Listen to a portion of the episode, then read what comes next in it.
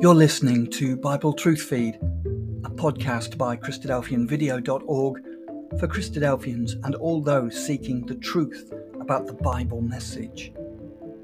Join us now as we present our latest episode.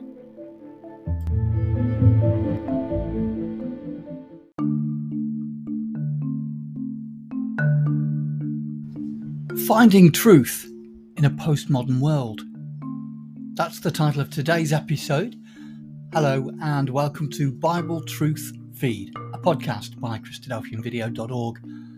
Well, how to find truth in a society confused by ideologies of human thinking, interspersed with social and political media, all claiming their own truths. The real truth is contained in the Bible, the sure word of God, trusted and shown to be true. God does not change, nor is he deflected from his purpose. The contrast between man's thinking and God's is one source of truth hope and salvation through Jesus the Christ, the Son of God, and the Saviour of the world.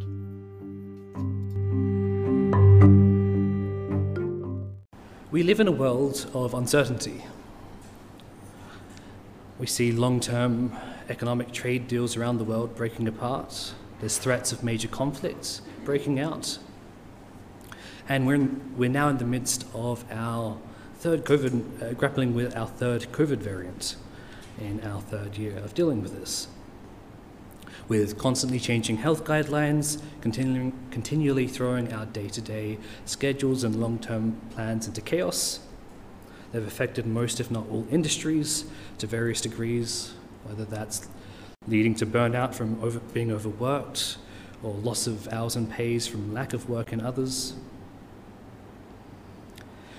When few parts of your life uh, have any true stability, that's, meant, that's when you might, be, uh, you might find yourself searching for something that can be a constant, no matter how your circumstances change. That constant is God, and that's what we're going to discuss today as we address our title Finding Truth in a Postmodern World. Now, while the postmodernists might start by asking, What is truth? we're going to begin our discussion by asking, What is postmodernism? Postmodernism is a late 20th century movement or intellectual stance that's somewhat in direct opposition to the 18th century philosophical ideas of enlightenment. Now, we might not be all that familiar with what either of those terms or con- you know, philosophies are about, but I found that looking at the contrast between the two helped um, in understanding, uh, building up a picture of what each is. So, Britannica Online had a list of contrasting um, points between these these two ideas, which I'll summarize some of for you here. So the, the, the, the Enlightenment philosophies have, has more of this idea of the, there's an objective natural reality that's independent of any human thoughts, you know, any cu- culture or ability to describe their surroundings. So if there weren't any humans, there's still a reality, uh, a natural reality um, irrespective, irrespective of that. Postmodernism says that whatever natural reality there is is purely a conceptual construct. construct. It's the product of human thought. Um, in regards to, so Enlightenment says that scientific or historic, historical descriptions are, uh, and exclamations, they can be objectively true or false. So objective, tr- objective truth is the idea that something is universally true, no matter their point of view or you know, their context. So, following on from that, from the first line, postmodernism denies denies this entirely that there, that there can't be any sort of objective truths. Enlightenment has this idea that through the use of logic and reason, uh, using science and technology, that uh, humans um, and society will generally improve for the bet- improve things for the better. uh, postmodernism de- denies this um, and points to things like the development of warfare over the last 200 years as evidence that um, that's not the case. Um, Enlightenment believes, again, because it's believing in objective truth, that reason and logic can be universally valid. They can be used by any thinker in any sort of field. Postmodernism says no. Um, and Enlightenment also be, uh, believes that there's such a thing as human nature, that there's, thing, there's things about humans that um, are intrinsic to them, that they're there from birth. Uh, postmodernism says that all aspects of human psychology are completely socially determined. So you've got that nature versus nurture debate um, as being part of the difference between these two uh, philosophies. While the article highlighted some more contrasts, I think these are sufficient for the, our purposes at present. But I think even you can see from these five comparisons that postmodernism has this, there's this uncertainty. You can never know something to be uh, true for certain. That there could always be a, another, better point of view.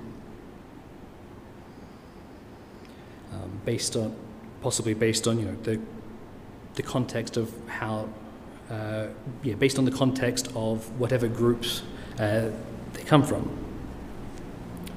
Now that sort of co- comparison is a fairly still a fairly high philosophical sort of comparison. So how does that practically relate to our current society in the Western world? So I think it's a little bit easier if we consider just one aspect of that postmodernism idea, which is known as relativism. It's this idea that all knowledge, um, they believe that all knowledge is relative to culture or society or historical context and can't be fundamentally true, which is what we are seeing with those uh, postmodern, postmodernism ideas. But part of this is um, a belief that any viewpoint is that because we can't know that any are certain, any viewpoint is then equally as valid as any other.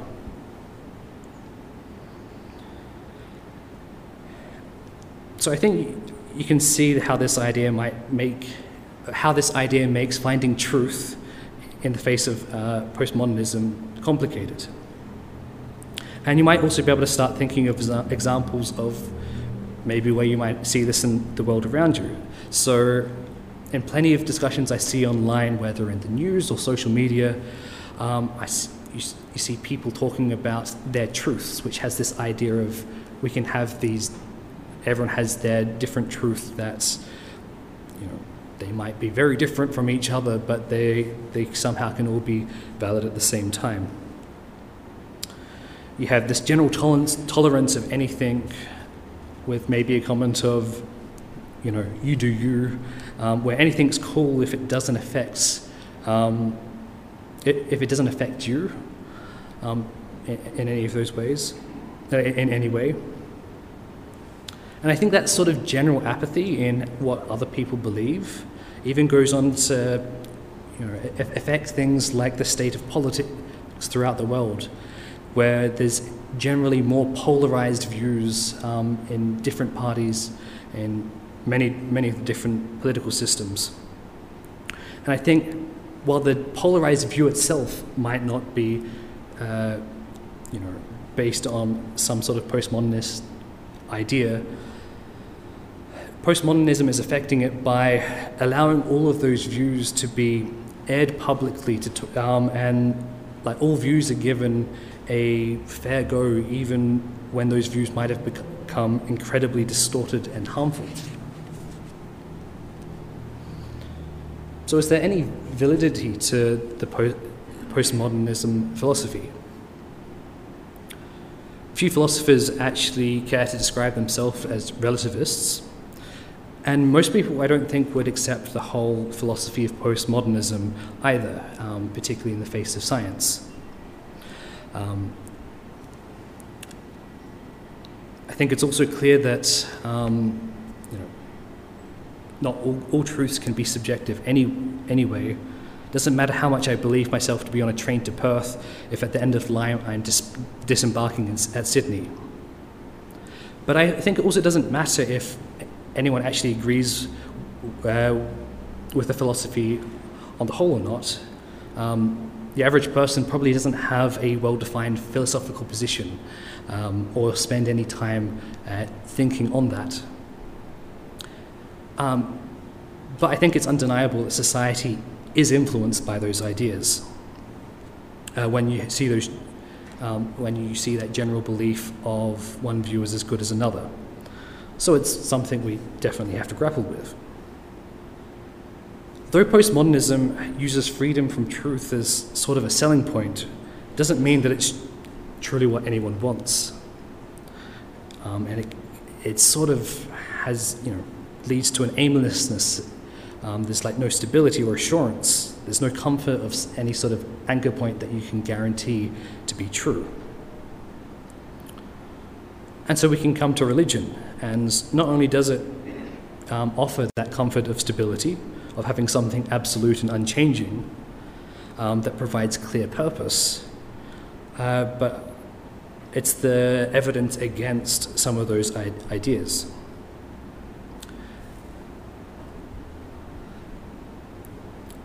For example, Malachi 3, verse 6 For I am the Lord, I change not. Uh, the Bible claims that God is, that who, who he is does not change, and that he is a sure purpose of earth. He is something that is fundamentally, objectively true. Further yet, the Bible makes claims that God was um, made all that there is without any help of humans. So from Job, where wast thou when I laid the foundations of the earth?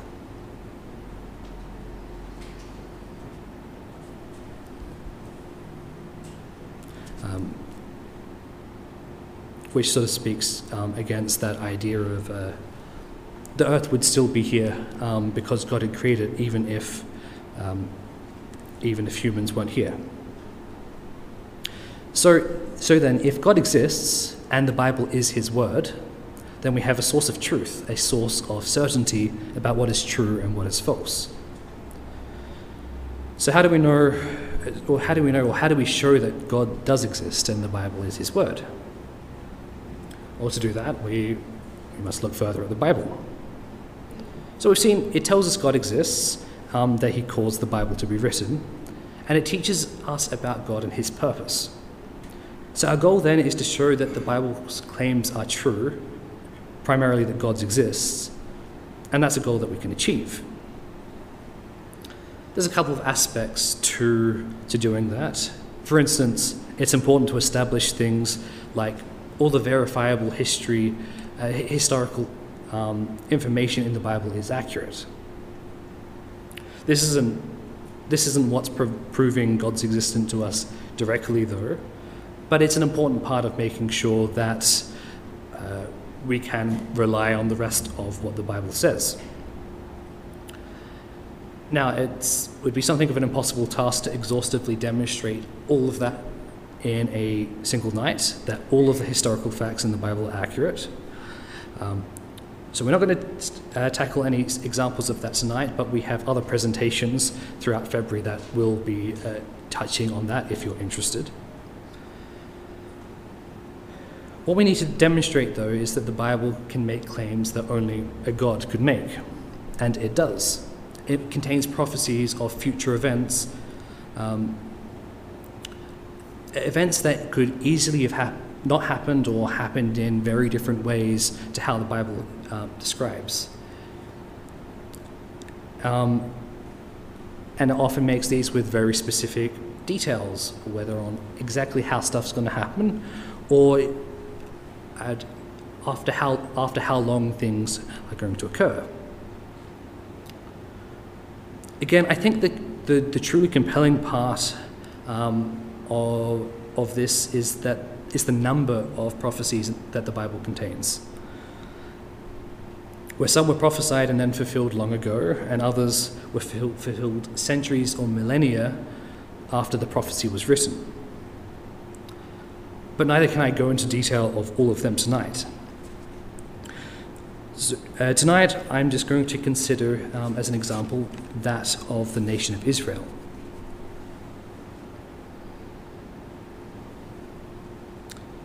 So, the nation of Israel, originally a people that took residence um, in the land along the east coast of the Mediterranean Sea around 3,000 years ago. Uh, the people of Israel then developed into a kingdom that lasted by itself for around 400 years. Uh, they fell to the invading armies of the Assyrians and Babylonians and were taken captive. After 70 years, they were allowed to return to their lands. Um, and although they would no longer had kings, they existed in the lands for the next 500 or so years um, until uh, a little under 2,000 years ago, when they were scattered and destroyed again by the Romans, the ruling world power of the time, in AD 70. So then, for j- just about 2,000 years, the Jews, the people of Israel, existed as just scattered groups throughout the world. But they managed to keep their name and their culture although not necessarily their language, alive across those 2,000 years. And that was, that was no simple task. Um, because keep in mind, this is in the face of heavy oppression, anti Semitism um, throughout all of those 2,000 years. Uh, some, of the, some of the Roman em- emperors uh, made specific a specific point of expelling them from cities or um, persecuting them throughout the, throughout the empire. Then la- later throughout the, uh, the Middle Ages, there were, uh, they were, there were many instances of Jews being expelled from cities or countries or being massacred. Um, many, many Jews, even though the, the Crusades were about uh, well, a lot of the Crusades were about trying to reclaim uh, uh, Jerusalem. Many of the Jews elsewhere were, were killed as part of the Crusades. All of the, uh, all of the Jews were banished from England um, by one of the kings in 1290. Uh, in the 14th century, the Jews were often blamed for spreading the, the Black Death without cause and, and killed for it. And then all of this uh, culminated in the Holocaust and the, the horrors of World War II. Yet, as a, pe- as a people, um, spread out as they were, they survived all of that. And not only that, the circumstances arose that led to the Balfour Declaration, declaring British support for a Jewish homeland in Israel. Before then, in 1948, Israel was established as a Jewish state in their present land in their original historic land. And it doesn't all stop there. The surrounding countries were violently opposed to this new Jewish homeland. And so, following the, the following day that the state was established, um, they launched a war against, uh, against Israel.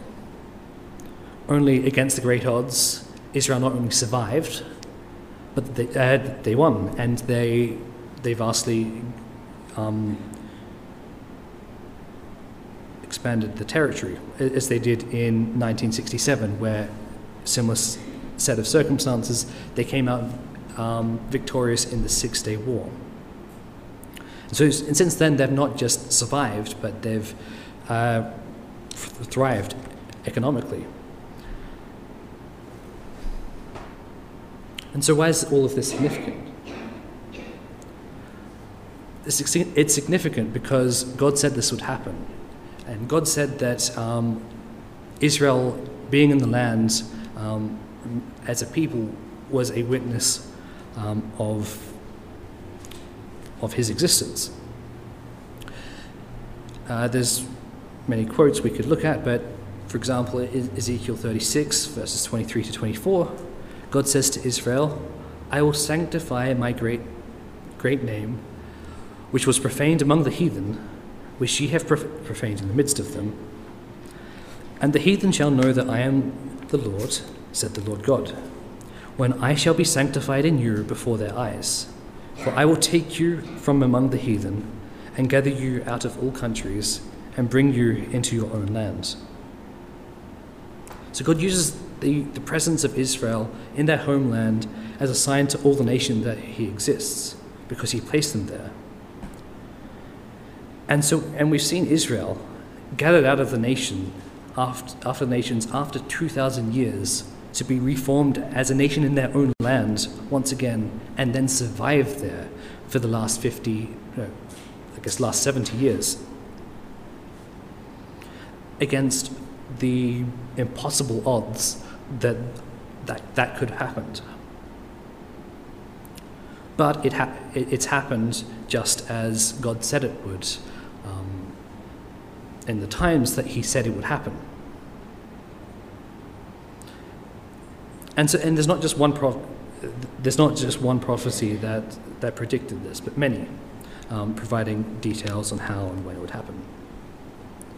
So then, if we accept, accept that God exists, and that thus is an absolute point of truth for us to anchor ourselves by, then we sort of need to learn what God is about. God, uh, Hebrews 11, verse 6 tells us that he that cometh to God must believe that he is, and that he is a rewarder of them that diligently seek him. So there's something that God's offering to those that diligently seek him, um, after having importantly believed that he is. But what is that? And what, what's involved in, in diligently seeking him? So, the book of the Acts of the Apostles in the New Testament describes the actions of those in the first century as they preached to the whole known world um, at the time. Uh, preaching about uh, God's purpose and um, what was necessary. And, and we're, so we're told um, that when, when their preaching is described, that they preached about two key items the kingdom of God and the name of Jesus Christ. These two things describe the purpose of God um, on the earth. So let's spend a bit of time unpacking that. So, what's meant by the name of Jesus Christ? So, Jesus Christ is the Son of God, born around uh, 3 BC. Uh, for 33 years, he lived in Israel, teaching and healing for the last three years, uh, before being executed by crucifixion by the rulers of the time. But what's so important about his name? The important details aren't so much the words themselves what was important was that he had a good name. It's sort of that idea of making a name for yourself. When you think of someone's name, it doesn't just call to mind, um, you know, the per- a, a, person who looks like this. Um, it calls to mind all of the other things you know about them uh, their personality, their character, um, that, that good friends who you know you know will always be there for you, or or that, that person who you know that if you ask them to do something and they agree to do it, it will happen when they say they, they do. Um, like in a name is wrapped up your character. And so that, that's what, what, what we've got happening here. And Christ just didn't have a good name, he had a perfect name. He lived a life free of sin and perfectly emulated God's character. And so, this idea of a name being related to and communicating someone's character um, is made clear in relation to God's name also. Right back at the formation of Israel as a nation, God directed the man Moses to lead the people of Israel out of the land of Egypt, where they had been slaves while they were still in the wilderness and before they came into the lands they would settle. God gave them laws uh, to, to run the nation by uh, through Moses. But at, at, at one point, Moses asked God to show to him God's glory. God responds in Exodus 33 that I will make all my goodness pass before thee and I will proclaim the name of the Lord before thee, and will be gracious to whom I will be gracious, and will show mercy on whom I will show mercy. And then shortly after, in the next chapter, uh, Moses goes to the appointed place, and the Lord descended in the clouds and stood with Moses there and proclaimed the name of the Lord. And the Lord passed before him and proclaimed, The Lord, the Lord God, merciful and gracious, long suffering and abundant in goodness and truth, keeping mercy for thousands, forgiving iniquity and transgression and sin, and that will by no means clear the guilty, visiting the iniquity of the fathers upon the children and upon the children's children unto the third and to the fourth generation. So we have here, it says that God would proclaim his name, but when he, he does, he also he, he describes his character, showing that that was the important thing, um, was part of the important thing of his name and of, of his glory. And, and to note there, we also saw that um, the idea of glory, God's glory, was linked uh, with this, this idea of the name and his character. Um, and this is interesting when we come to sort of start considering that other aspect of the gospel, the kingdom of God. Because at, a, at another time, God tells Moses that his purpose with the earth is that as truly as I live, all the earth shall be filled with the glory of the Lord. So God wants the whole earth to be filled with his glory. But that's not just saying that he wants earth he, that he wants the earth to be filled with the light of his presence. It's the same glory as we had in Exodus, the name and character of God. And how can the earth be filled with that sort of glory without the world being filled with people who share his name, the, that, that character, um, sharing their character with God and with Christ. So the kingdom of God then is it's the time that this is this will, will happen. That those throughout time are judged by God and Christ to have diligently, diligently sought after them. Um, they'll be resurrected and after the judgment be granted the gift of immortality and help in the running and ruling of that kingdom of God. It'll be a worldwide kingdom with no more war or corruption, where lives will be um, extended such that to die of 100 years old will be to die young, where all the stresses and uncertainty of our current life will be done away with. So, from all of this, we might be satisfied that there is a God that we can follow, who can be a source of truth unlike anything else in the postmodern world, and that there's a hope to look forward to with that. Uh, but we started by talking about fi- finding truth. So, do the specifics matter um, of what we believe? And the answer is yes. We learn quickly from the Bible that truth, um, truth is important to God also. In the, in the fourth chapter of the Bible, in Genesis 4, we read of the story of Cain and Abel. The brothers each came to make an offering to God. Now, an acceptable way to make an offering had been established through God's own example um, of the slaying of a lamb in the previous chapter, which was uh, to represent a covering for sin. So when, uh, when these two brothers brought offerings, Abel brought such a lamb from the flock that he tended to make an offering, and the offering was accepted. Cain, instead of organizing his own lamb to offer, decided um, that making his own, own offering from the crops that he had harvested himself uh, out of the ground would be sufficient. When, but when he makes the offering, they're not accepted. And what we have here really are two, uh, two different philosophies. To Abel, the mind of God was all important. So he, he, he acknowledged the importance of the covering for sin and made the offering in the way that God had set out. In contrast, Cain took the view that whatever he brought would be sufficient and should be equally, equally valid as any other offering.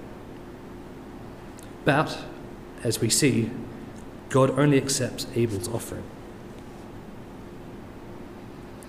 So the truth does, the, so the truth does matter, um, and so the only way we can do, we can find that is by reading, uh, reading and studying the Bible, seeking diligently after God. And so this is God's truth. It's a promise of freedom from death, a purpose to, di- uh, to help direct your life, and a source of stability, something that you can rely on to not change. To obtain that gift, we have to seek diligently after God, to learn about Him, to try and become more and li- more like Him. Like the Christians of the first century, once we believe these things, we're called to repent from our past sins and be baptized, and then to continue, continue to live like Christ, learning to be like God. So, truth in the postmodern world, it does exist. Um, it can be found. It exists in God's Word, the Bible. And if you diligently seek God out and learn to be like Him, then you too can gain the hope of a place in His coming kingdom on earth.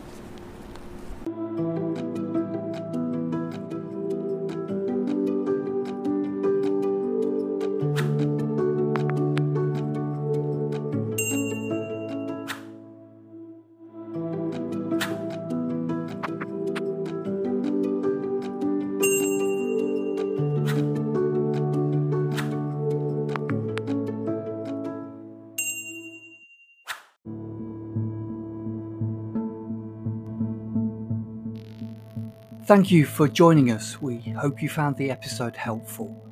Don't forget, most of these episodes are also available as videos on our video channel, cdvideo.org. So head over and take a look. If you have any comments or questions or suggestions, please get in touch or leave us a voice message. We love to hear your feedback. You can email us at btf at cdvideo.org. If you enjoyed the episode, then please share it with others. Until next time, may God bless you in your studies and your walk towards God's kingdom. Amen.